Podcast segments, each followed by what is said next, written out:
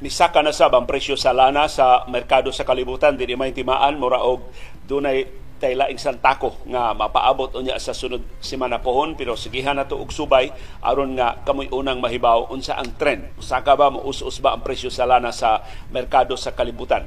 Samtang karong hapon formal na gyung gipahibaw. Ang pagpasaka og mga kasong kriminal ug administratiba sa 50 ka mga opisyal sa kapolisan nga gilambigit atong giingong cover up sa 6.7 billion pesos nga shabu nga nasakmit gikan sa Master Sergeant sa Intelligence Chief sa Drug Enforcement Group. Ang unit sa kapulisan nga montay gitahasan sa pagbadlong sa negosyo sa illegal nga drugas mao naman hinuoy ng negosyo og dulan libo. Ginudahan ganing kapintos libo sa wa pa pangawata sa mga kauban.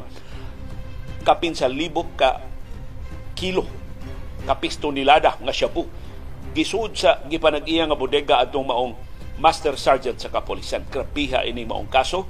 Atong ila-ilahon kinsa ni pipila sa mga opisyal nga gipasaka na og kaso sa PNP o sa DILG o sa Napolcom human sa investigasyon. Pero matod sa DILG, wa pa mahuman ang pakisusi.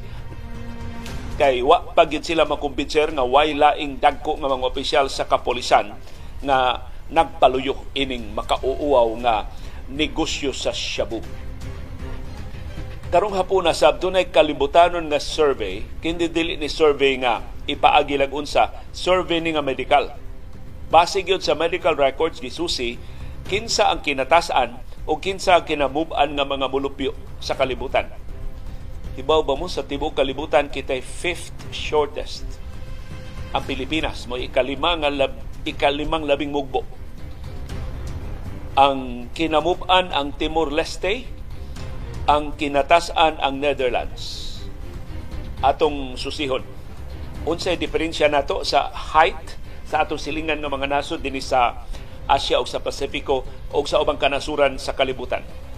Samtang karong hapuna sa atong paugnat sa kusog si Junmar Fajardo daghang nalipay sa pagpakita na niya sa practice sa Gilas, Pilipinas. Sa ato pa, gihatagan na og clearance si Junmar Fajardo, makaduwa na siya balik og basketball human sa seryoso nga injury sa iyang tuhod og labaw tanan makapakayab na siya sa bandila sa Gilas Pilipinas sa umaabot nga World Cup sa basketball sa FIBA nga ipahigayon dinhi sa ato unya sa Agosto pohon karong tuiga.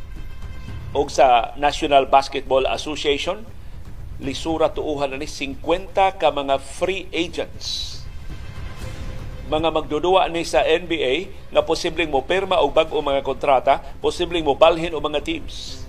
Karong buwan na ang free agency sa NBA. Doon na pa'y umaabot nga draft, daghang kalihukan ang NBA. Karong hapuna ato sang ila-ilahon, kinsa sa mga coaches karon sa NBA ang labing dagkog sweldo o kinsa nila ang labing taas og termino sa mga teams nga ila karong gipanguluhan. And of course, special nga imbitasyon sa tong viewers views. Malingaw kay kung nga magbasa sa inyong mga komentaryo, sa inyong mga reaksyon sa mga isyu nga atong natuki ugwa matuki dinhi sa atong programa. Special mention ni Ma'am Becky Tagalog lingaw kay ko Ma'am Becky sa imong gihatag nako nga link usa ka Bisaya kini si Roland Abante na nikanta og American Got Talent.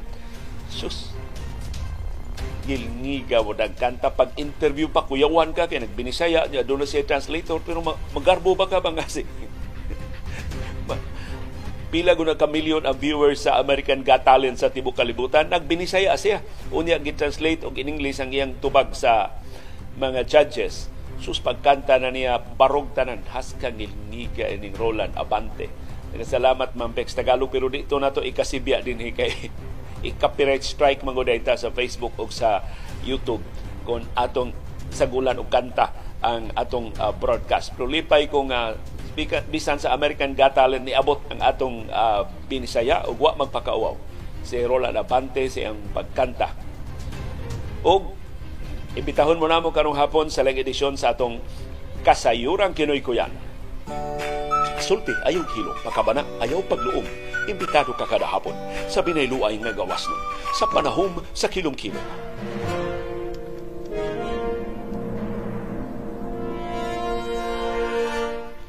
live gikan sa Bukirang Barangay sa Kasili sa Konsolasyon, maayong kilom-kilom Subo, Kabisayan ug Mindanao. Ug tanang mga Bisaya sa nakaliling kanasuran sa kalibutan nga nakachamba ug tune in sa tong broadcast karong buntaga. Hilabihang inita o galimutan nato tibok adlaw karong adlaw mapanganuron tinud ang atong kalangitan pero matod ni Director Tabada kanang panganon gud sa una ato nang ilhon nga pandong na dili kay ta matandangan direktang matandangan sa init sa adlaw. Pero karon matod ni Director Tabada din panahon sa global warming o climate change kanang panganod mao ni habol sa atong kainit nga di na hinon makahungaw ang kainit gikan diri sa ubos di na kahungaw ngadto sa outer space sa kawanangan kay nahabulan ta sa panganod so mag tuyok-tuyok ra nang maong kainit mo sa muta og kaalimuot diri sa ubos.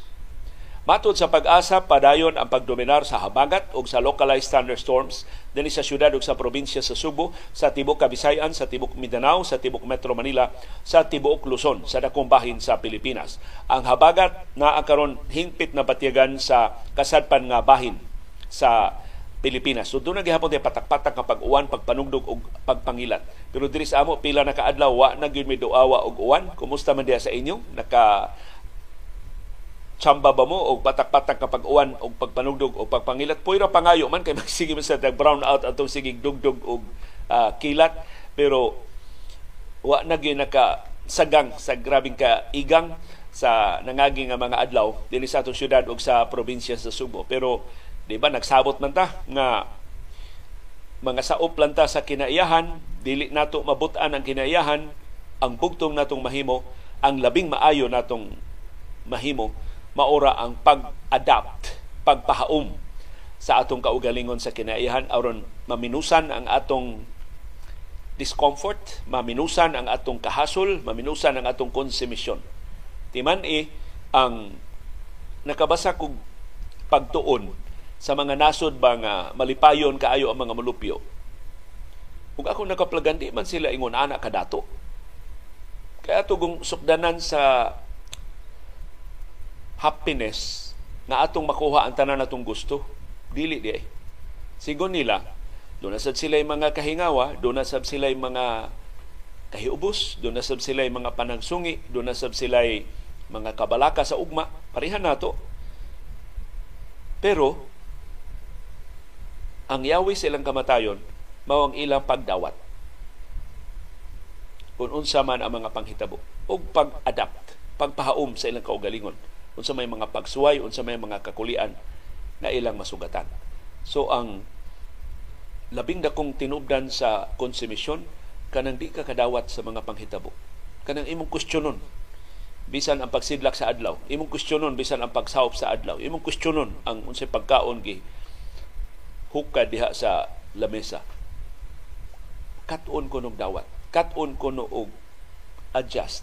Katon ko no og paubos og jutay sa imong standards. Katon ko no og dawat nagbalik-balik lang tag dawat no.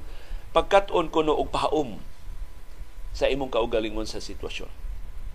Mao ko no labing epektibo kinakusgan nga yawi sa kalipay.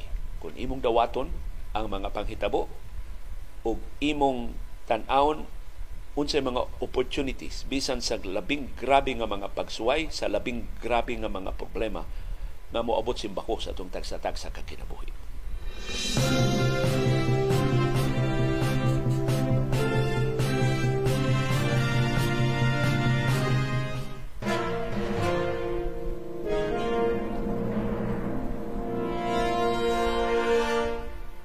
Pananglitan. Hasta ang atong breaker nagkada iya na do na barugana do na pag panahom pero dawato na lang nato ang akong edad. Mao na gid na ang di na gid sama ka alerto sa mga batanon pata so atong dawaton atong ipahaom og ato na lang panghinauton masabtan ta sa mga nagtan-aw nato karong hapuna. Lain na tong angayang dawaton wa gid tay kontrol wa gid di gid kadiktar sa presyo sa lana. Nisaka na sab ang presyo sa lana sa merkado sa kalibutan samtang nagpaabot ang mga oil traders sa resulta sa tigom sa US Federal Reserve. Doon na sila tigom ang Bangko Sentral sa Estados Unidos para karong buwan sa Hunyo. Ug ilang gipaabot nga dili umintuhan ang interest rate So mao na ngano nga nisaka ang presyo sa lana kay kun way aumento sa interest rate dili maluya ang ekonomiya magpaday ng kadasig sa konsumo sa lana. Gipaabot sab sa mga oil traders ang importante nga economic data gikan sa China. Ug ingon man ang government data sa Estados Unidos. So kining maong mga inputs posible maka-influensya ni sa presyo sa lana sa mosunod nga mga adlaw. In the meantime, nisaka og jutay ang presyo sa lana sa merkado sa kalibutan. Di ni sama kadako sa saka nga hapon ni abot og 3%, kapin 3%. Pati dakuha sa saka sa presyo sa lana gahapon tungod sa pagsulbong sa demanda gikan sa China. Ang anticipation nga musulbong ang demanda sa China tungod sa paglaslas sa Central Bank sa China sa ilang lending rates o interes sa ilang pautang gipanghinaot makadasig ni mga negosyante sa China sa pagpalapad, pagpalambo sa ilang mga negosyo. Kay makautang naman sila sa bangko para sa ilang expansion, para sa pag-abuno sa ilang mga puhunan. Kay lahi man og taas gud kayo ang interest rate, di ka mangutang, lansang ang imong negosyo, di ka maka-expand. Ang gipaabot sab sa mga oil traders, ang key economic data gikan sa China sama sa iyang industrial production, iyang retail sales, o ang iyang housing price index para sa buwan sa Mayo. Ipagawas na ni sa China ugmang adlaw. So mo gitatangan sa mga oil traders. Laing gipaabot ang resulta sa Federal sa tigom sa Federal Open Market Committee sa Federal Reserve, ang Bangko Sentral sa Estados Unidos. Sila mo imo desider, mo pasaka ba interest rate, ilansang ba ang interest rate? O ang konsensus sa mga oil traders mao nga nakahukom ang Federal Reserve sa Estados Unidos paglansang sa interest rate. Kay gitan-aw sa Federal Reserve nga murag dako na kaayo ang kadaot. Naluya nang gid pag-ayo ang kalibutan ng ekonomiya. Sa sunod-sunod nila nga pagpasaka sa ilang interest rates. Kay ba mo kapila na nila pasakai ang interest rate sa Estados Unidos. Kanapo na. Patas i ang interest rate sukad Marso sa niaging tuig. So muna, nahukman sa Federal Reserve sa Estados Unidos, break lang una. Kung patasan ang interest rate, muling-on ang dolyar. Unya ang lana dollar-based man, so wa kayo mamalit og lana. Mutidom ang demanda sa lana. So mao na usas mga implikasyon inig pasaka sa interest rate ang paglig-on sa dolyar. Kung dili pasakaan ang interest rate, huyang ang dolyar. Kung huyang ang dolyar, mas barato ang lana. So mas daghan ang mamalit og lana sa nakalilig kanasuran sa kalibutan. O makasuporta na sa pagsaka sa presyo. So, karon kay consensus wa may interest rate, wa pa gani ipahibaw ang desisyon in anticipation sa pause o sa pagpahunong una pagpasaka sa interest rate ni saka na ang presyo sa lana sa merkado sa kalibutan. So atong timan-an ang pagtakda sa presyo sa lana sa world market dili pinasikad sa aktual nga mga panghitabo kundi sa perception unsay sunod nga mga panghitabo.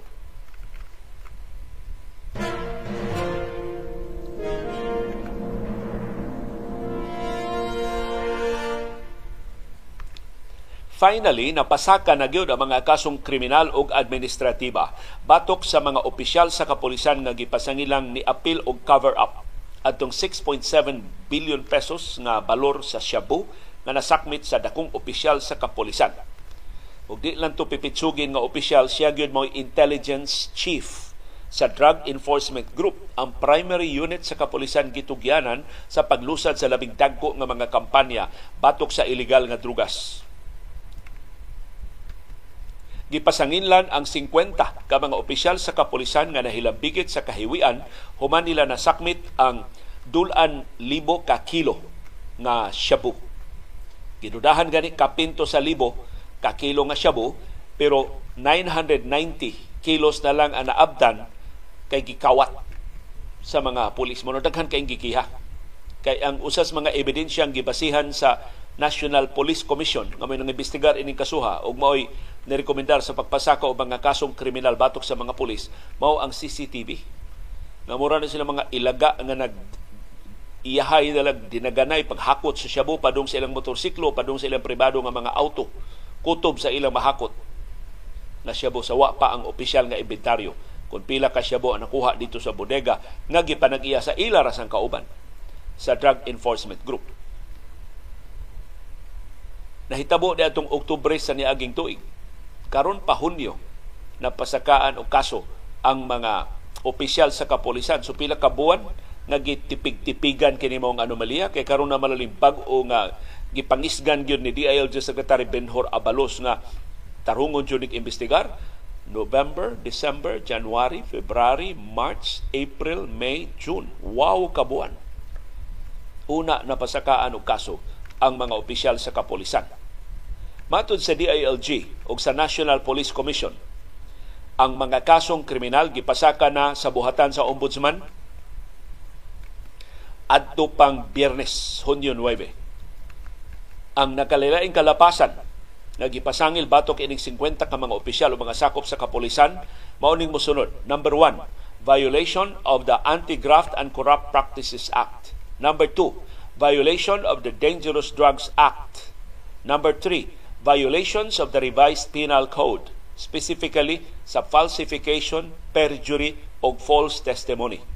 Number four, obstruction of justice, ubos sa Presidential Decree number 1829. So gawas nga nag-cover up sila, ila pag yung gibabagan ang investigasyon sa kapulisan pagsusi sa ilang anomalya.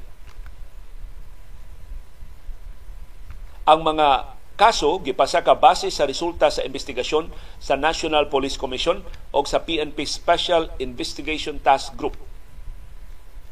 Sa 50 ka mga opisyal sa kapolisan, 48 ang nakitaan sa CCTV na mo'y main document, mo'y main basis sa pagpasaka o mga kaso. O na-appeal sab ang laing duha ka mga opisyal tungod sa conspiracy So wa sila dito sa CCTV pero nakikonsabo sila pagtago sa mga ebidensya sa ilang kalapasan. Ang gipasabot ni Abalos mo itong video nga nagpakita sa adlaw na nadakpan sa kapulisan si Police Master Sergeant Rodolfo Mayo Jr. Dito siyang bodega sa Tondo sa Manila. Kining maong video unang gipakita ni Abalos ngadto sa publiko adtong Abril 10 karong tuiga. Kay kini mo ang video gipakita ni sa Drug Enforcement Group nga ebidensya sa ilang accomplishment. Pero edited di ay gitangtang ang portion na nagpakita sa kinawatay sa Shabu. Morning, ang labing dagko mga opisyal sa Drug Enforcement Group girilibuhan o garon giapil gyud sa kaso. So kinsay mga sinumbong ini mga kasong kriminal o administratiba nga gipasaka sa Napolcom o sa DILG sa buhatan sa Ombudsman 12 ka mga commission officers, apil na silang Police Lieutenant General Benjamin Santos Jr. Sus mo ikaduha na labing taas nga opisyal sa kapolisan. Apil sa kaso. Kikihasab si Police Brigadier General Narciso Domingo. Siya mo'y hefe sa Drug Enforcement Group. Apil sab si Police Colonel Julian Olonan. Pangabaga ni Domingo nga iya rasang tulisok nga mao'y nagtago sa cover-up gikan niya. Kawat na niya Shabu atol sa operasyon. Giapil sab sa kaso ang 38 ka non-commission officers.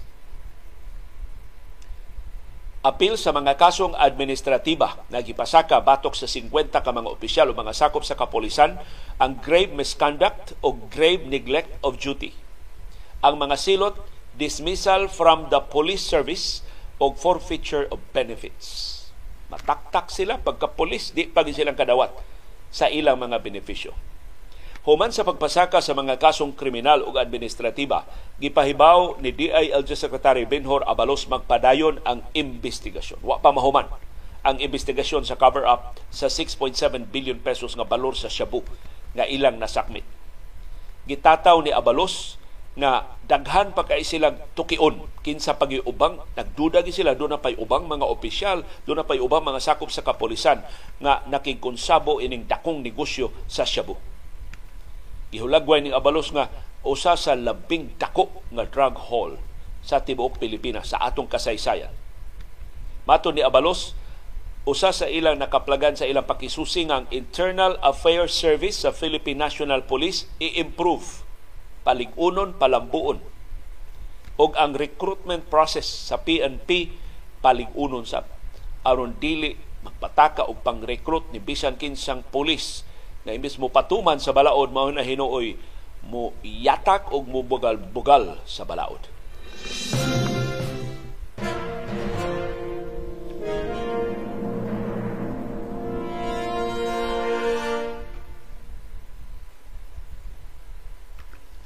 Usa ka korte sa Leyte nitugot sa Bisaya nga ni kumpisal nga drug lord nga si Kerwin Espinosa sa pagpiyansa para sa temporaryo kagawasan. Lain ning baligho sa atong sistema sa ustisya. Si kanhi Senador Laila de Lima kusganong ni himakak nga wa siya kalambigitan sa illegal nga drugas, gipriso o wa tuguti nga makapiyansa. Si Kerwin Espinosa kapila na mo kumpisal nga drug lord siya dinhi sa Kabisayan, labi na sa Eastern Visayas, giabsulto siyang kaso dito sa Makati, gitugutan para makapiyansa sa lain niyang kaso sa Leyte. Ang Baybay Regional Trial Court nihatag sa petisyon ni aprobar ni patigbabaw sa petisyon ni Kerwin Espinosa nga makapiyansa. Uban sa iyang mga kaubang sinumbong silang Alfred Batistis, Brian Anthony Saldivar, Jose Antipuesto o Marcelo Adorco. Matod sa korte, napakyas ang prosekusyon sa pagmatuod sa mga ebidensya batok nilang Espinosa o ubang mga sinumbong. Kinibisan pag niangkon si Espinosa atong 2017 siya pagatubang sa mga senador nga siya mao'y pangu sa negosyo sa illegal nga drugas sa Eastern Visayas apil na sa Sugbo ug subang bahin sa Kabisayan In fact, iyang gilambigit si Peter Lim, ang gipasangil sa drug lord din sa Subo, nga usa sa manag-supply og shabu niya. Ni testify sab si Espinosa nga sa iyang pagka-drug lord sa Eastern Visayas, iyang gibayran og kwarta ang mga opisyal sa Philippine National Police o sa Philippine Drug Enforcement Agency. Bugti sa proteksyon sa iyang negosyo sa illegal nga drugas sa Eastern Visayas. Pero sigon sa korte, kining pagkumpisal ni Espinosa is not sufficient ground for conviction. Di ko na igo nga sukaran ng pagkonbikto niya due to the absence of corpus delicti. Basta maglinatin na lagi nangita ni ubag o mas dakong bayad. Ang corpus delicti nagpasabot crime must be proven to have occurred before Espinosa could be convicted or the evidence be deemed as strong. So gawas kuno sa kumpisal na Espinosa kinang dunay laing ebidensya nga mo matuod nga siya gyud drug lord. So dili pa igo nga mo kumpisal na siya. Matod sa korte, there were no eyewitnesses in the commission of the crime that would positively identify Espinosa and his co-accused of having committed the crime charged. Wa man kuno nakakita si Espinosa ra may ni kumpisal, di ta mo tuon ni Espinosa. Di wa dili tinuod nang iyang kumpisal nga siya drug lord sa Eastern Visayas. Askang gilniga. Askang paita sa atong sistema sa ustisya. Depende lang unsa ano yung pagduwa sa sistema so para nako no ang labing detalyado o labing yano nga pagsubay unsay buslot sa atong sistema sa ustisya ironically gikan ni senador Bato de la Rosa Isip ka ni Hepe sa Philippine National Police, siya labing suhito giyon sa pagmaniubra ang atong sistema sa ustisya. Matod ni De La Rosa, daghang ang-ang sa pag-ariglo, pagmaniubra sa mga kaso. Una, ariglohon ang biktima. Di gani magpabayad ang biktima, hudlaton ang biktima. Kung di na mukiha ang biktima kay either na haylo, na bayran, or na hudlat, way kaso. Na kung mangisog ang biktima, ariglohon ang mga pulis. At tuong investigador unsa man ka na kay bata iskalar na to na imong bata. Ayo lang nag binuangin ang kasuha. Maniobrahan ang mga ebidensya niya para di na mo barog nga sa korte. Maniobrahon ang pulis. So kung maniobrahon ang pulis why kaso Posible hindi gani moabot ang kaso sa piskalya. Moingon lang ang polis na wa mga ebidensya. Di, di man to katuuhan, nakatuiris man to sulti sa biktima. Kung isog sa polis, mapasaka yung kaso sa piskalya, rumbohon ang piskalya. Suburnahan ang piskal. Or hudlaton ang piskal kung dili magpasuborno. So kung talawan ang piskal, kurakot ang piskal, tabla ang kaso. Why kaso mapasaka natos korte kutobra sa piskalya diretso na sa basurahan. Na kung isog ang piskal, ligdong ang piskal, mapasaka yung kaso ngadto sa korte. O di rumbuhon ang huwis, hataga kwarta ang huwis, kung di mo dawat, hudlaton. Ingnon judge, kaila ko sa imong asawa judge, na na magtrabaho aning opisinaha. Gusto ka? Mabiyudo ka? Na kung talawan ang huwes, kurakot ang huwes, tabla ang kaso. Absilto kas korte. Pero isog ang huwes, o ligdong ang huwes, disidihan gini ang kaso. Adi rumbuhon nimo ang higher court. Adto na ka sa Court of Appeals. Adto na sa kadito magmaniho, adto sa kadito magmaniobra.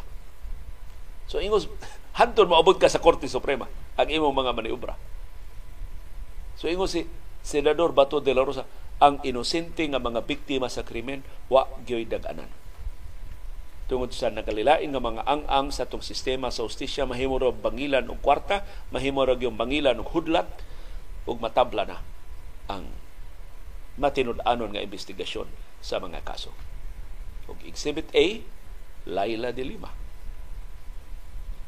gibakwi na sa mga testigo ang ilang mga testimonya ang nagpabilin ka ng mga baga-baga nga wa mauwaw pero gipreso dilima wa pa piyansa exhibit B Kerwin Espinosa. Ni kumpisal nga drug lord gi giabsultos Makati gipapiyansa pagid sa Leyte.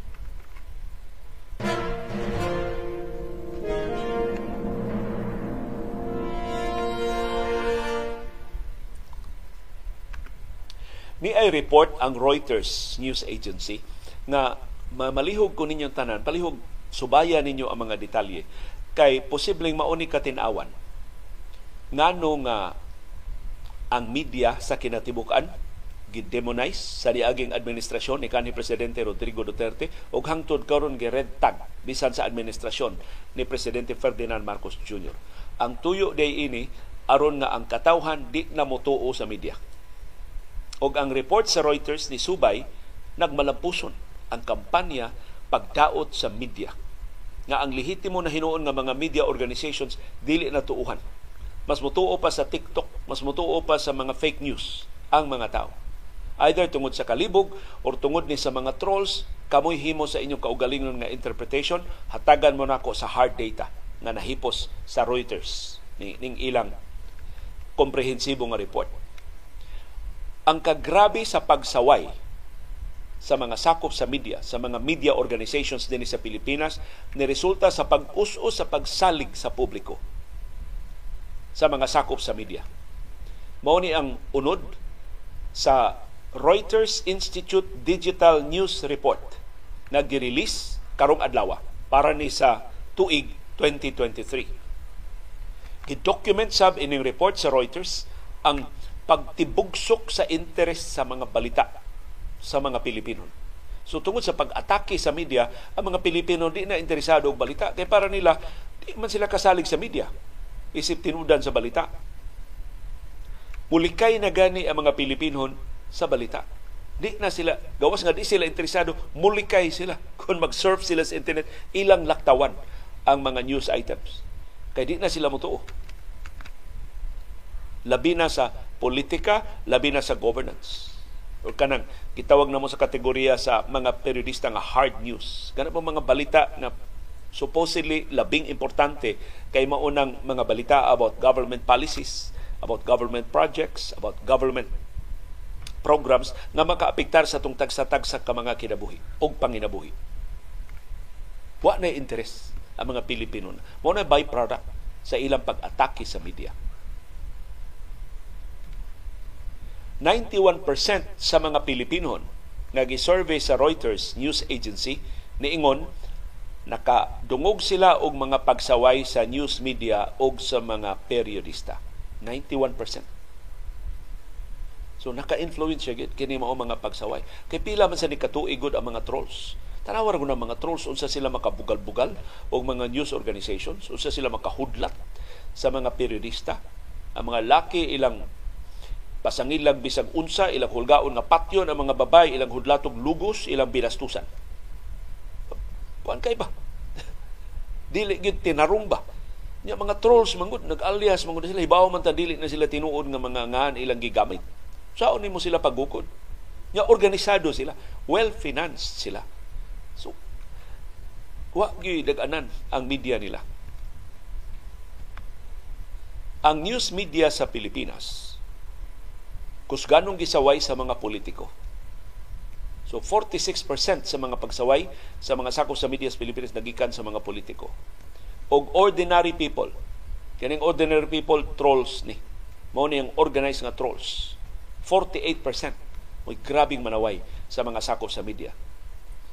Gisaway sa mga sakop sa media sa mga celebrities o influencers. So kini gipanggamit na ni mga artista na nagpagamit sa mga trolls. 41%. O pagmatuod ana, sukad nilingkod sa Malacanang si Presidente Ferdinand Marcos Jr. doon na 75 incidents sa pagpanghudlat o pagpangatake sa mga periodista o sa mga news organizations. Kasagaran mga opisyal sa gobyerno mao'y responsable. 31 naglambigit og red tagging. So kining red tagging kabahin ni eh Moingon mo, ngano wa pag gina sila muhunong og red tagging kabahi na sa kampanya pag undermine sa media. Pag buong sa kadungganan sa media aron di na mutuo mga tao sa media. So tawgon ang mga periodista nga komunista o terorista. Aron mga tao mahadlok ug di na maminaw ug di na mutuo. Og niya ang koneksyon Some of the highest reported levels of media criticism are found in countries with highest levels of distrust. So kung grabe kayo ang pagpangatake sa media, mausad tong mga nasura nga wa nay salig ang mga tao sa media. Nahitabo ni sa Pilipinas, sa Greece, sa United States, sa France o sa United Kingdom. Ang mga nasod nga dunay lowest levels of media criticism mausay dunay higher levels of trust. So mas ang wa kayo atakiha ang media sa mga nasod, taas ang pagsalig sa katawan sa media. Mao ni ang nahitabo sa Finland, sa Norway, sa Denmark ug sa Japan. Ang Denmark ug ang Finland dunay nindot kaayo nga paagi pag-counter sa fake news. But mainly gisuportahan gyud sa gobyerno ang media. Kini dinis ato ang gobyerno may moatake sa media. Panahon Duterte malakaniyang man gyud mo yung gigamit nga pulpito, plataporma pag pakauaw, pagpinasto sa media. Tungod ini, mas daghang mga Pilipinon, niabot og 78% nilikay na sa mga balita. Mas taas ni sa 75% last year. So nagkadaghan ang mga tiyo na 78%. Wow sa kada napo ka Pilipino di na interesado og balita. Mulikay na gyud gani pagbasa og balita ug bad news na para sa mga news organizations, bad news na sa mga newspapers, bad news na sa mga radio news radio programs, bad news na sa mga news TV programs. Kung sa na po duha na lang ang interesado og balita. 89% of Filipinos avoid hard news. 89%. Sa to pa, siyam sa kada na po Di na ganahan og hard news. Ilang gusto showbiz na lang, ilang gusto sports, ilang gusto unsa may hard news, politics, social justice, mo hard news, economics. Ang dili hard news, soft news ka ng showbiz, sports, human interest. Ang pagtibugsok sa interest sa mga Pilipinohon sa news nakapakuyaig sa mga news organizations. So, ang ABS-CBN ilang napasira. Pero ang wa nila mapasira, ilang gipordoy, ilang gibangkaruta. Or at least, giibana nila ang kita. Pinagi sa pagsige nila atake sa media, wa na may mupalit og newspaper. So ang isog nga newspaper karon mapul ang takilid asa siya savings Usaw niya pagsustener ang iyang operasyon. Sa pagsigilang atake sa media, ni gamay ang viewership sa telebisyon. So ang mga TV programs karon nagkapuliki. Ang mga TV stations nagkapuliki pagpangitag advertisements.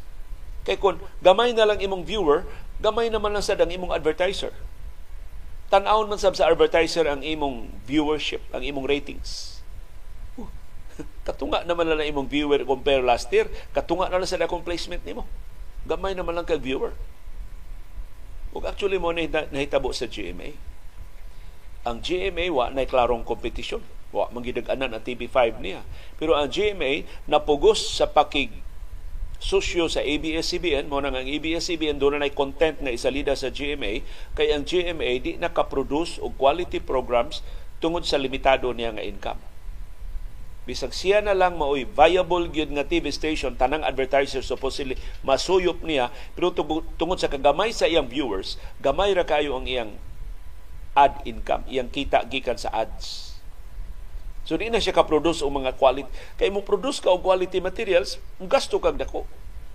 Do na kay imong stable of stars do na kay imong mga stable of creatives. So ang ABS-CBN na naman ila na lang i-air. Ang material sa ABS-CBN nara nila unsaon na nila bayran ba nila ang ABS-CBN ang ABS-CBN do na bay share sa advertisements? Na na arrangement. Pero menos na ang gasto sa GMA mao na nahitabo karon. So coordinated ning tanan orchestrated ning tanan nga pagpangatake. Di lang ni pagpakauaw, di lang ni pagpanginsulto aron ma-discourage sa mga sako sa media sa pagsulti, pagpatay gyud ni sa industriya sa media ang tuyo ni ining maong kampanya. Ang gidaghanon sa mga Pilipinon nga nagsalig sa TV isip tinubdan sa balita ni Usos. From 66% atong 2020 sa dihang gisiraduan ang ABS-CBN ni tibugsok ngadto na lang sa 52% this year. Tungod ba na pagkawa sa ABS-CBN? Maybe wa na sila mosalig sa nahibilin nga mga TV stations or tungod ni sa pagkawa sa ABS-CBN. Nga mas daghan pag yung mga Pilipino ni ama, mga dito lagi ng mga sagol, mga bakakon lagi ng mga sagol, hindi na tamtanaw TV. Yung na, pagsira sa ABS-CBN in 2020, 66% sa mga Pilipino nagsalig sa TV para tinubdan sa kasayuran. Karong wa ng ABS-CBN, two years later, 52% na lang nawad-an og 14 points ang mga nagsalig sa TV. Ang radyo litibog suksab 25% atong 2020 diha pa tong radio station sa ABS-CBN diha pa DYAB 25% ang nagsalig sa radyo sa ito pa one-fourth sa listening public. Radyo ilang gisaligan para sa mga balita karon 17% na lang. Natagak og 8 points ang print media. Two years ago, no, last year, uh, correction, three years ago, 22% ang nagsalig sa mga newspapers para sa ilang mga balita. Karon 14% na lang. Natagag sa bug 8 points. 70% sa mga Pilipino nagamit na sa social media isip tinubdan sa balita. O kining atong programa maapil na sa social media. Kaya ang atong plataforma social media platform man, ang Facebook o ang YouTube. Pero ni down sab. So imbis mo sulbong ang online, ni down by 3 points kung ikumparar last year. So hastang online nga news media platforms na ni us-us. Og mahibaw na to karon taon ngano Dini sa Pilipinas, ang Facebook nagpabilin nga maoy naguna nga tinubdan sa balita. 72% sa mga Pilipinon ni ingon Facebook mo ilang tinubdan sa mga balita. Kung tanawa tanang news organizations doon na Facebook page.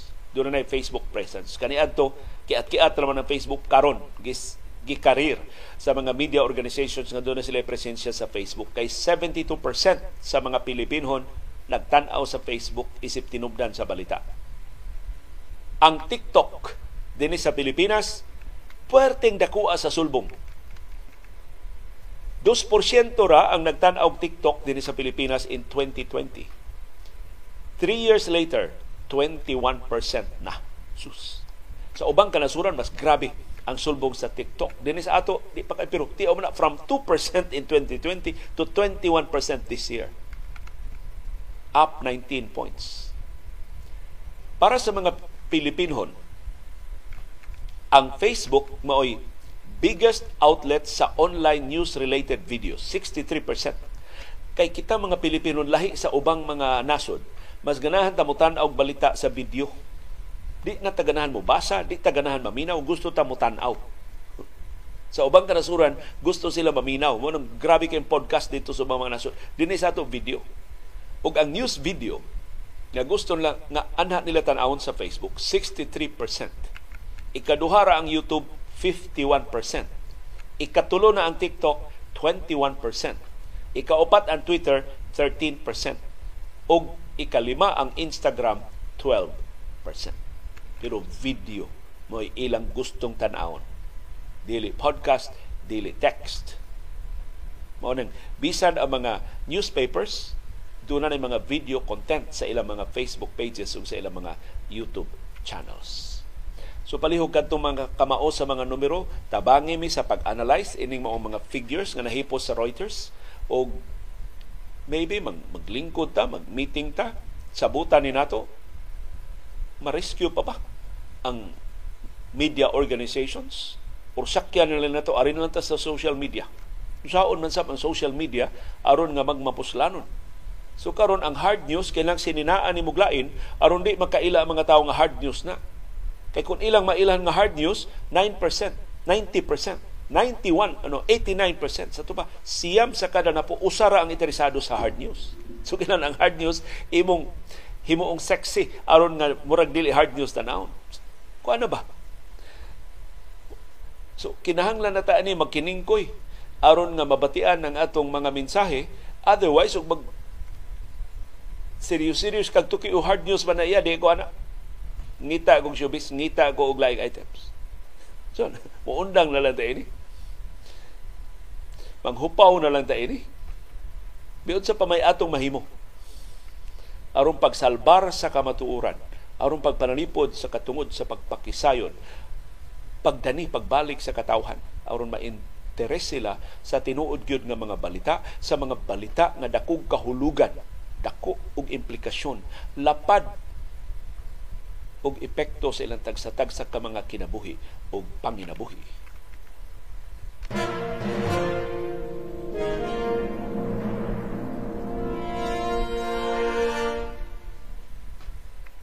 Doon na tayo bisita din sa Pilipinas, dili angay i-welcome pero wa pa man ta makig-away nila.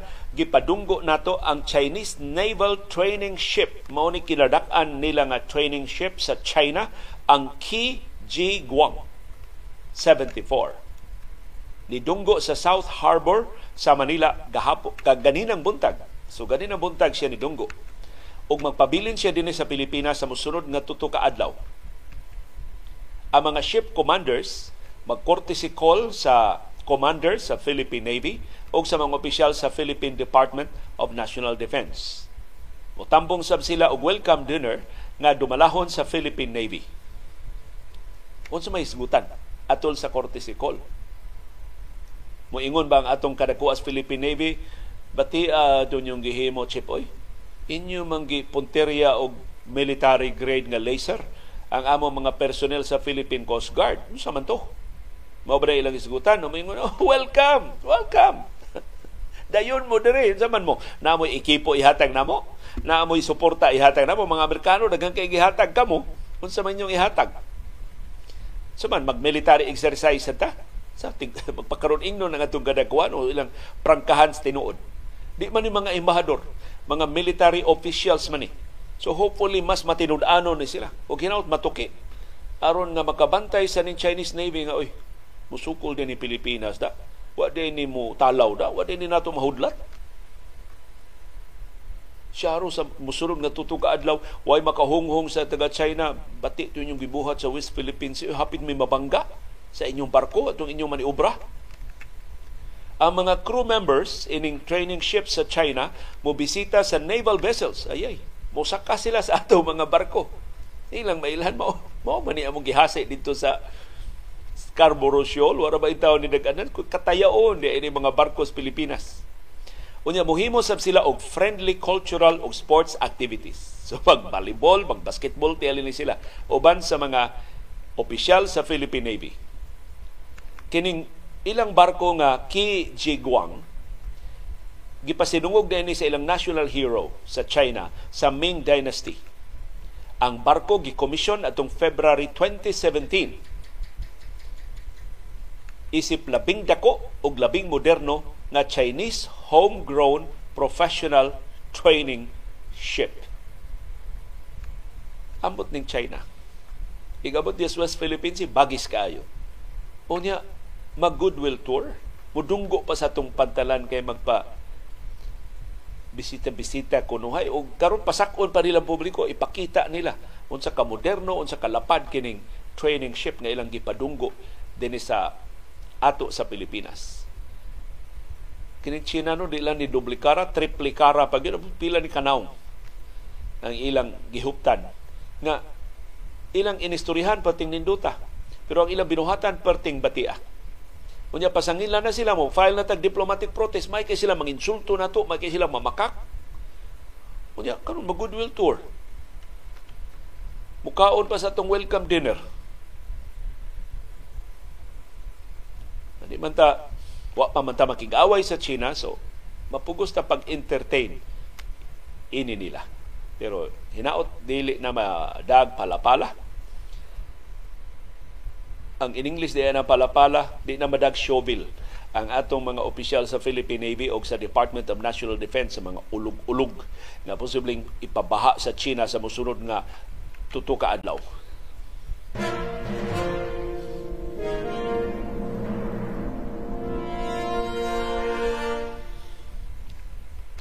Ni ay listahan nga medyo lisod kay dawaton, medyo gilok. Dili gilok murag maka makapaluya nato pero kana kon mutuo ka nga ang height is everything.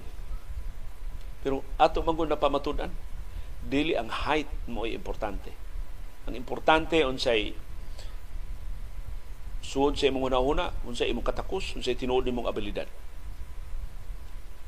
Kay kining atong lista nga ibasa ninyo, mao ang mga nasod nga gideklarar nga kinamuban sa tibuok kalibutan.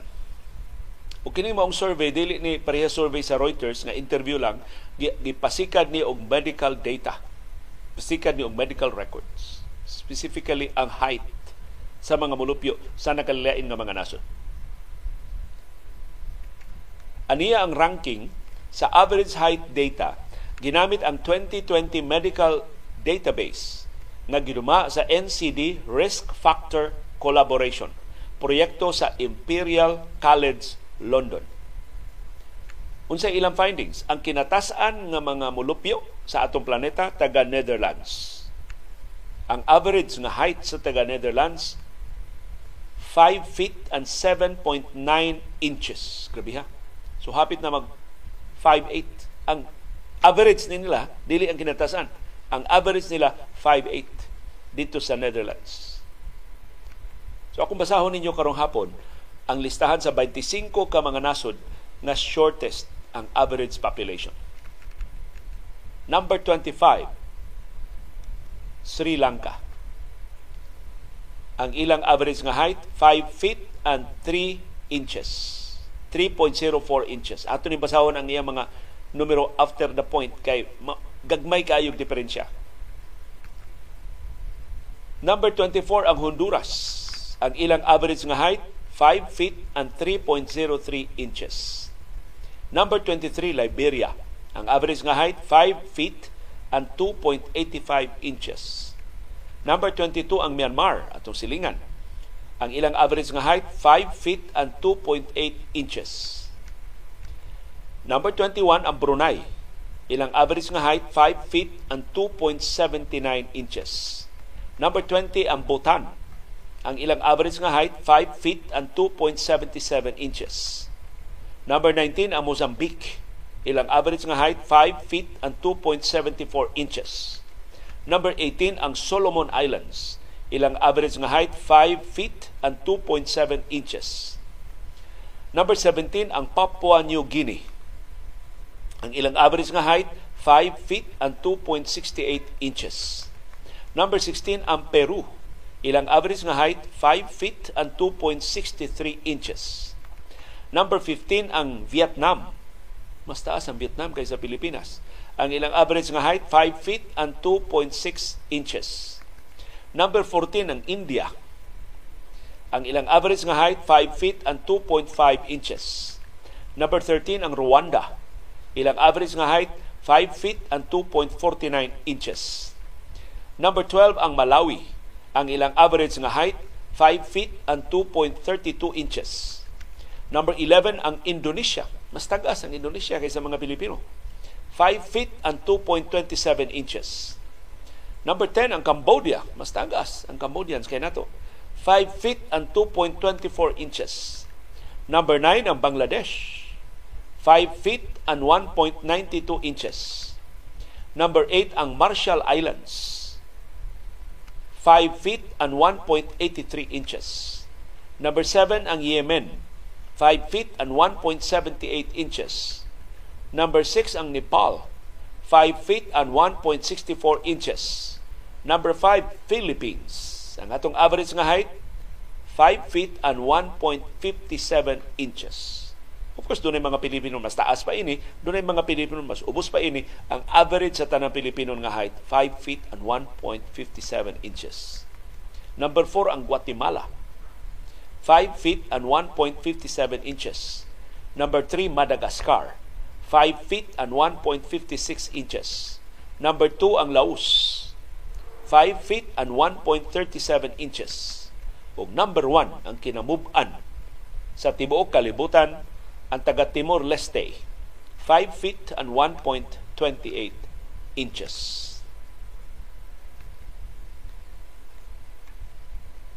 Unsa may maka-influensya sa atong height? Matod sa mga doktor, one-third sa explanation ang atong genes. So atong kaliwat. Kung mugbo ato mga ginikanan, dako kay mugbo sa mga anak kung tag-as sa mga ginikanan, dakong kahigayonon tag-as sa mga, bata. O doon na sa mga kaso nga mugbo ang ginikanan, tag-as ang bata. Inigsubay sa kaliwat, doon na day apuhan, doon na day uyuan nga basketball player sa una. So, genes gihapon. Doon na sa mga tag-as kayo og mga ginikanan, mugbo ang mga bata. Kay doon na sa day sila mga kagikan nga mas mugbo kaysa ilang mga ginikanan. So kung genes maoy rason nganong one third raman unsa man say explanation nganong paspas man ang kausaban. Ang height sa China for example pipila ka tuig ginalabay mas mubo kaysa height sa taga China karon. Nganong nitag-as man sila. Di man ni mausab ingon anak kapaspas ang genes. Ang laing katinawan mao ang environmental factors. Unsa may naapil sa environmental factors? Diet unsay pagkaon sa mga bata. Karon daghan kay mga pagkaon sa mga bata nga makapataas nila. Mo nang daghan kay mga ginikanan mag magtan-aw mga pagkaon makapatag sila mga bata mo ibombardiyos pamahaw paniudto og panihapon. O do na ba igo nga pagkaon. So kasagaran in towns mga nasod nga mugbo kayo ang katawhan, mga nasod nga naggigutom, mga nasod nga way igo nga pagkaon. Kay kung masahot kas pagkaon, makalimtan sa usahay tubo usama nas epekto sa malnutrition. Sigon sa British Broadcasting Corporation, kalibutanong pagtuon ng kakaplag nga dunay 7.9 inches nga diferensya ang height sa mga bata nga samag pangidaron sa mga kabos o sa adunahan nga mga nasod. So ang mga nasod nga abunda ang pagkaon, way problema sa diet ang mga bata, labaw og 7.9 inches ang gitason sa mga bata kaysa ilang katalirong kaparihan nilang edad sa kabus nga mga nasod. So makapasabot sab na ngano nga ang average nga height sa pipila ka mga nasod nagsigi og saka sa niagi nga mga dekada. Ang mga nasod nga malambuon ang ekonomiya nga nagsigi og taas ang ilang mga mulupyo naglakip sa Japan, South Korea, ug China. Paspas kayo ang pagsaka sa height sa ilang bag-ong henerasyon. Pero ang mga nasod sa Africa, sama sa Uganda o sa Sierra Leone, ni us-us ang height sa ilang mga mulupyo. Tungod sa kagutom, tungod sa siging gubat, tungod sa siging away. Sa grabing pangurakot sa mga opisyal sa ilang gobyerno. So mao na ang atong ranggo sa height pero ayaw gyud mo kaluya tan-awa ra gud kinsay kinamaruan nga presidente sa Pilipinas, Gloria Macapagal Arroyo. Kinsay labing bantugan nga diplomat nga hangtod karon way makalabaw niya, Carlos P. Romulo. Height is not everything.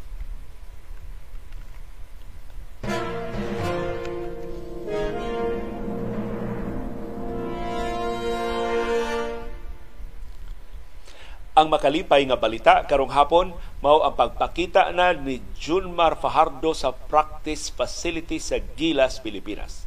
Usa siya sa napo ka mga players. Mingaw kayong practice sa Gilas, Pilipinas atong lunes sa gabi dito sa Meralco Gym. Pero Junmar Fajardo usas labing sayo. Kugihan mga ni Junmar, wa man igdungog Junmar bisan siyang kadako nga tapulan hilabihan kakugihan ni John Mar Pajardo. Labas panigikan siyang injury pero report na duty. Andam na sa John Mar mo pakayab sa itong nasunong bandila sa Gilas, Pilipinas sa Basketball World Cup nga ipahigayon dinis ato sa Pilipinas unya sa Agosto 25 puhon. Matod ni Chot Reyes, daghan kayong wa pakatunga sa ilang practice kay injured, daghang uban wa pa kabalik dinis Pilipinas kay ni biyahe sa ubang kanasuran daghan sang uban nga nangasakit. Dili injured nangasakit lang. Dunay mga hilanat ang uban. So ang nipakita sa practice sa Gilas Pilipinas mao ang two-time FIBA World Cup veterans nga silang Junmar Fajardo ug si Japeth Aguilar. So kini duha mga veterano gini sa World Cup sa FIBA. Kuyog nila ang managsuong Kiefer og 30 Ravena Nipakita sab si Angie Kwame, si Chris Newsom, si Poy Iram, CJ Perez, Renz Abando o AJ Edu. Wa pa makabalik din sa Pilipinas tuapas gawas sa nasod silang Justin Brownlee, si Jamie Malonzo, si Dwight Ramos o si Jordan Heading.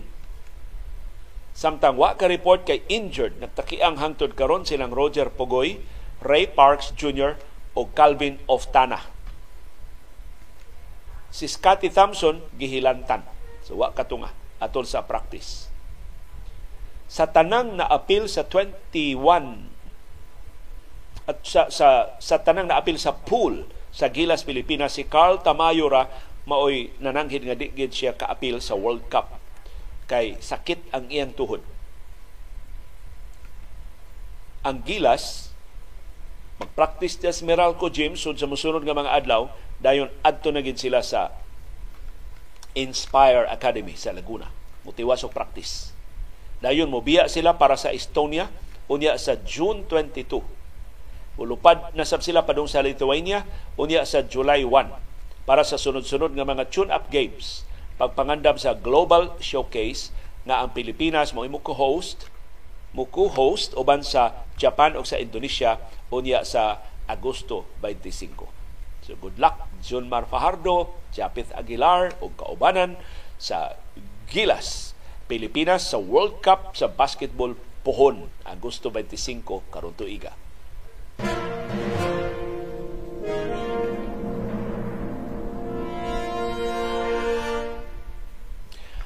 O karon nga doon na bag-ong NBA champions Formal nang matapos ang season sa National Basketball Association o ipaila-ila na ang 50 ka mga free agents. Daghana ining 50 ka mga free agents. Di nato manganlan ang tanan kay di mahuman ang atong programa kung ato nganlan ang 50 ato langanlan ang labing inila na ma, dili ni labing inila ang ako na ilhan ng mga magdudua James Harden mao'y pangu sa tanang mga free agents. Siya mo'y labing popular, siya mo'y labing inilong. Daghang mag-apas sa serbisyo ni James Harden. Ang Houston Rockets maka-offer ni Harden og upat ka tuig nga kontrata balor og 202 million US dollars. Interesado kay Houston Rockets makig-reunite ni James Harden. Pero ang Philadelphia 76ers maka-offer ni Harden og mas dako maximum contract nga 210 million US dollars sa upat ka tuig. Sa musunod nga upat ka tuig. Asa man si James Harden. Pagbilin ba siya sa Philadelphia 76ers uban sa MVP na si Joel Embiid o sa bag-o nilang head coach o adto ba siya sa Houston Rockets nga bag-o sa bag head coach ug dunay mga promising kay nga mga magdudo apil ang Filipino-American na si Jalen Green atong atangan sa desisyon ni Harden sa mosunod nga mga adlaw. Number 2 nga free agent Kyrie Irving. 31 anyos na si Kyrie Irving, mahimo ra gid siyang mangayo sa Dallas Mavericks sa full 5 years. Na maximum contract nga ikahatag ngadto niya 272 million US dollars nga guaranteed But of course, ang Dallas maka-counter na di lang ta mag 5 years, 3 years lang or 4 years lang, pero maximum ang imong sweldo nga madawat. Kana kun way laing interesado mokuha ni Kyrie Irving. Number 3 nga free agent, Draymond Green. Ang Golden State Warriors kinahanglang mulasla sa iyang payroll karong tuiga. Di siya maka-afford nga pariharag sweldo silang Draymond Green, si Clay Thompson, maybe ani mahilabtan kang Stephen Curry ra nga suhulan. Andam ba si Draymond Green nga mu uyon og pay cut aron magpabilin diya sa Golden State Warriors pero dako kay kahigayonan si Draymond Green magpabilin sa Warriors kay mato ni Steve Kerr kung di mo balik si Draymond Green sa sunod nga season dili na contender ang Golden State Warriors. Di na sila makakontend sa sunod nga season ang bagong CBA o Collective Bargaining Agreement tali sa mga players o sa mga tag-iya sa mga NBA teams gidisenyo aron pagbungkag sa mga rosters kadagko kay mga sweldo sama sa Golden State Warriors. Kung sa pagbungkag, pinagi sa pahamtang og holiday tax. Dagko kay ng multa. Kitawag nila holiday tax pero actually multa na nganong nilapas sila sa salary cap. Dako man kay kita ang Golden State Warriors na absan naman gani sa Golden State Warriors ang Los Angeles Lakers ug ang New York Knicks in terms of valuation tungod sa popularidad ni Stephen Curry so naka-afford sila nga bayad lang sila multa sa NBA bugti sa dagko kay nila mga sulan. Karon mas dagko pa man gyud ang holiday tax nga isang pa sa NBA kung mula pa sila sa salary cap. So mao na nga ang Golden State Warriors. Ni hunghong na ni Clay Thompson nga Clay i-renew ka namo. Pero laslasan na tug jutay imong sweldo ha? Si Draymond Green demanda na og maximum.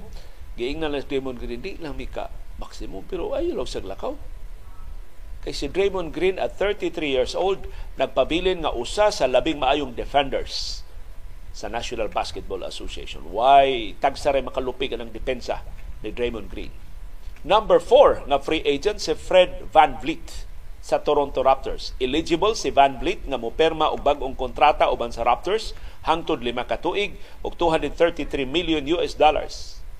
Or mahimo siyang moperma og kontrata sa laing team sud sa upat ka tuig 173 million US dollars. So nara sa Raptors ilabang option si Van Vliet pero si Van Vliet mong pangu karon sa Toronto Raptors. So ipabilin sa Raptors si Van Vliet. Number 5, si Chris Middleton sa Milwaukee Bucks ang iyang bag-ong kontrata posible nga mulungtad og lima ka tuig og 272 million US dollars. Kung mobalhin siya og team, posibleng katanayagan siya upat ka tuig og 202 million US dollars. So, pugnan ba sa Milwaukee Bucks si Chris Middleton o ilang buhian? Kay dag daghan kay ning injuries si Chris Middleton pero nakabalik siya dayon playoffs Si number 6 si Brook Lopez. Elite na rim protector. Gilngiga ng Brook Lopez maka gwardya sa rim o makapasod sad og 3-point shots o maka-post up pagyud. Ang iyang katakos, importante kaayo para sa Milwaukee Bucks. Gawas lang, kung moingon ang Milwaukee, mahal ra kay ni Brook Lopez, himuon na lang nato nga full-time center si Yanis Antetokounmpo. Depende na unsay plano sa Milwaukee Bucks kay bag-o na ba ang ilang head coach. Number 7 nga free agent si Chris Paul. Bisa, bisan sa mga concerns sa iyang durability, si Chris Paul above average gyapon nga starting point guard. So kung buhian gid siya sa Phoenix Suns, dili magnihit og mangulitaw, manguyab ni Chris Paul ang ubang mga team sa NBA. Number 8, si Austin Reeves. Ang Los Angeles Lakers maka-offer ni Reeves og 4-year contract nga balor og 54 million US dollars. Pero daghan sad ang mutanyag ni Reeves og mas dagko pang sweldo sa uban nga mga teams sa National Basketball Association. Sa pikas nga bahin, kinsay highest paid coaches sa National Basketball Association mo sunod natong isgutan.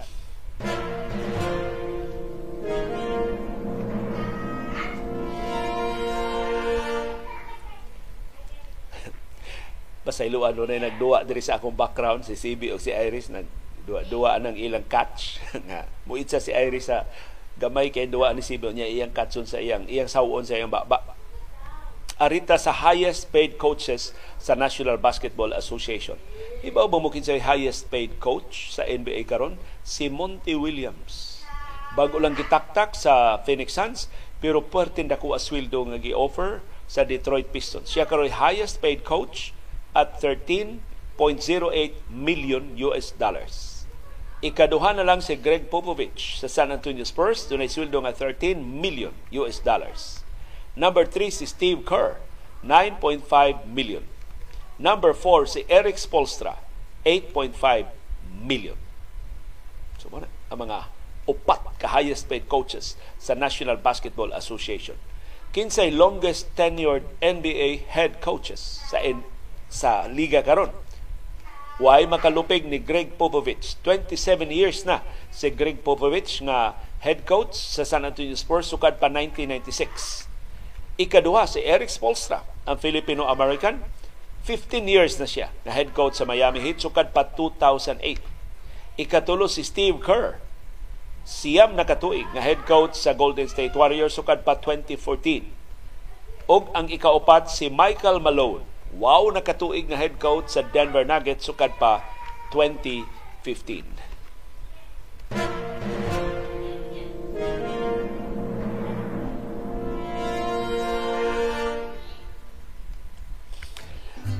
Daghang salamat sa inyong aktibo nga pag-apil o pagsuporta sa atong mga programa. Ani ang atong viewers views. Ang reaksyon sa atong mga viewers on demand sa mga isyu nga atong natuki o wa matuki sa atong mga programa. Si Lito Vasquez, Murag naan ni sa siyudad sa Naga, kung naan ni mo biyahe, eh, sige mo biyahe si Sir Lito Vasquez, down ang smart signal, down ang PLDT diri sa inuburan sa Naga. Ito ang issues Naga. Why signal ang cellphone, wa sa internet. O atensyon, uh, PLDT, diya sa inuburan Naga. Inaot na balik na ang serbisyo.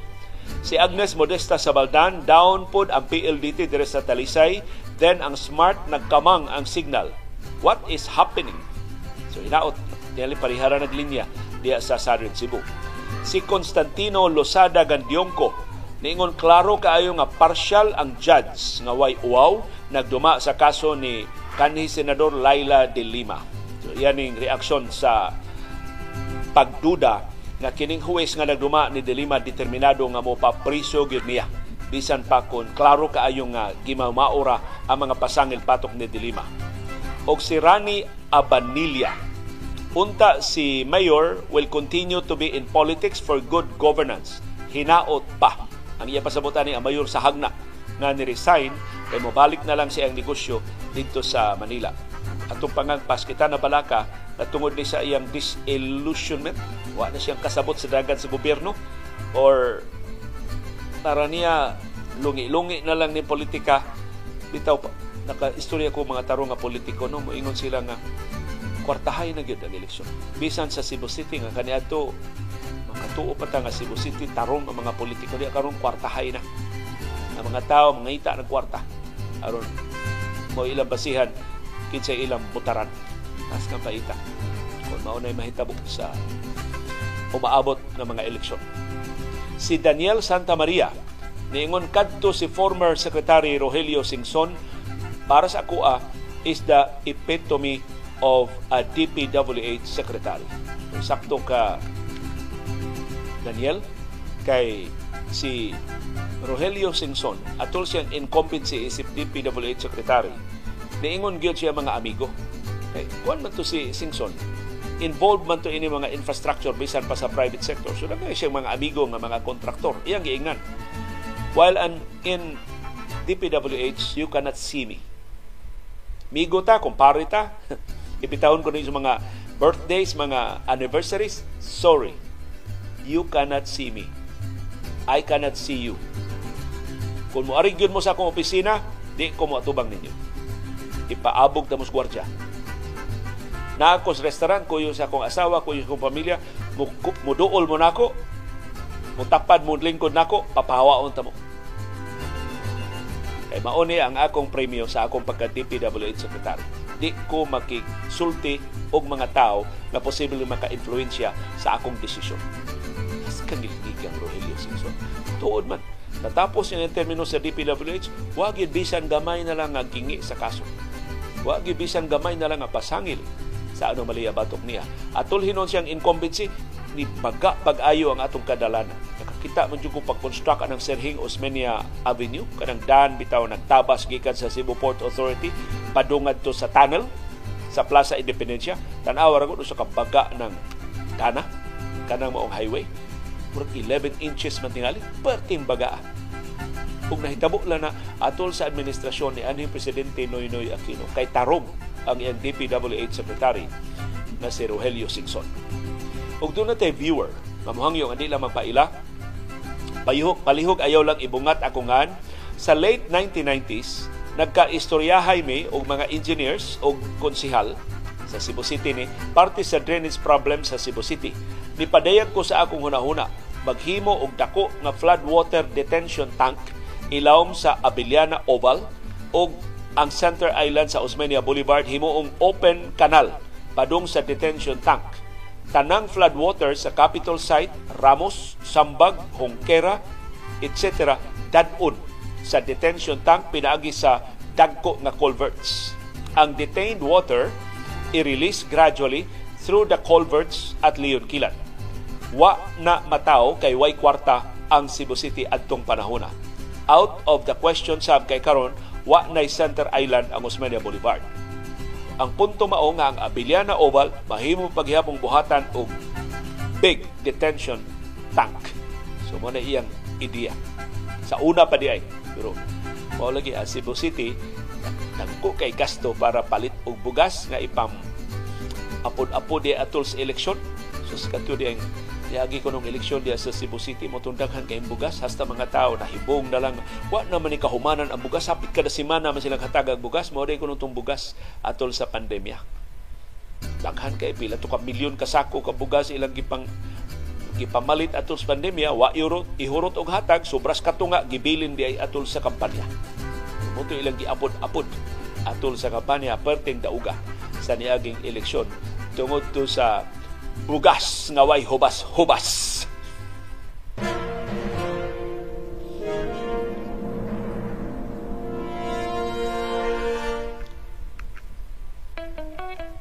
Doon ay daghang matang sa kasayuran. Doon ay kasayuran pinadailang. Dali rang mahibawan. Doon ay kasayuran gitaguan, kilumluman, angayang kuy-kuyon sa katawhan. Kasayuran kinoy-kuyan. Duha ka inilang politiko sa Subo bugas ang rason sa ilang atraso. Nagkabangga kay Pulos dunay mga tinunto. Pagkamayor sa lungsod sila nagkainkwentro. Usa ka politiko bugas di ay mao negosyo pero di tinarong giismagol ang iyang kargamento. Pantalan sa Mindanao padadaan unta niyag sinako pero gibaraw sa subuanong mayor ang iyang plano kay ang mayor di ay mao'y nagkontrolar sa maong puerto Tungod ni adto ang negosyante nga negosyante bugas nga politiko na suko pag-ayo. Nakahukom pag-ilog sa liderato sa munisipyo. Kay doon naman sab siya paryente nga taga dito. Atol sa kampanya, nagpabaha og daghan kaing pundo.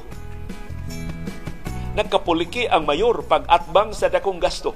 Mga butante sa kadako sa vote buying, nagngisi pag-ayo ang mayor maoy nidaog sa opisyal nga eskutinyo pero giprotestahan ginamit ang gilngig nga mga abogado. Tuod man nidaog sa protesta ang paryente sa negosyantig bugas nga politiko na miligro ang mayor nga matangtang gikan sa iyang pwesto. Pero ni gamit sab sa iyang mga koneksyon sa gobyerno, mauto nga ang protesta sa basurahan ni diretso. Tungod kay pulos man na bunog og dagkong gasto, nag-istorya humas eleksyon ang duha ka nag-away nga mga politiko. Nagkasabot nga mag-ipon na lang sa ilang mga grupo negosyante politiko mangita na lang og laing teritoryo. Di na lamang hilabot dito sa iyauntang Ilogon nga munisipyo. Maong sa niaging eleksyon, nagkasuod na sila pag-ayo. Paryente sa negosyanteng politiko ni Daog sa konseho dito sa Ilogon unta nga munisipyo. So di na mayorship, pagkakonsihal na lang mo ilang target dito. Lain niya paryente ni Daog sa laing munisipyo. Lain pag yung paryente ni Daog sa lain pag yung distrito ang mayor wa nay karibal wa na magkapulike is gasto mga butante ra in town ang wa mahibaw sa ilang areglo Nagkasalamat sa inyong padayon nga interes. Nagkasalamat sa paningkamot pagsabot sa mga kahulugan sa labing mahinungdanon nga mga panghitabo sa atong palibot. Labaw sa tanan, nagkasalamat sa pagahin og panahon, paggasto og kwarta, pagpalit og internet data, paghupot og anli agwanta, aron pagtultol ining atong plataforma o aron paglili ni ining kabus og dili takos nga panahom sa kilom-kilom.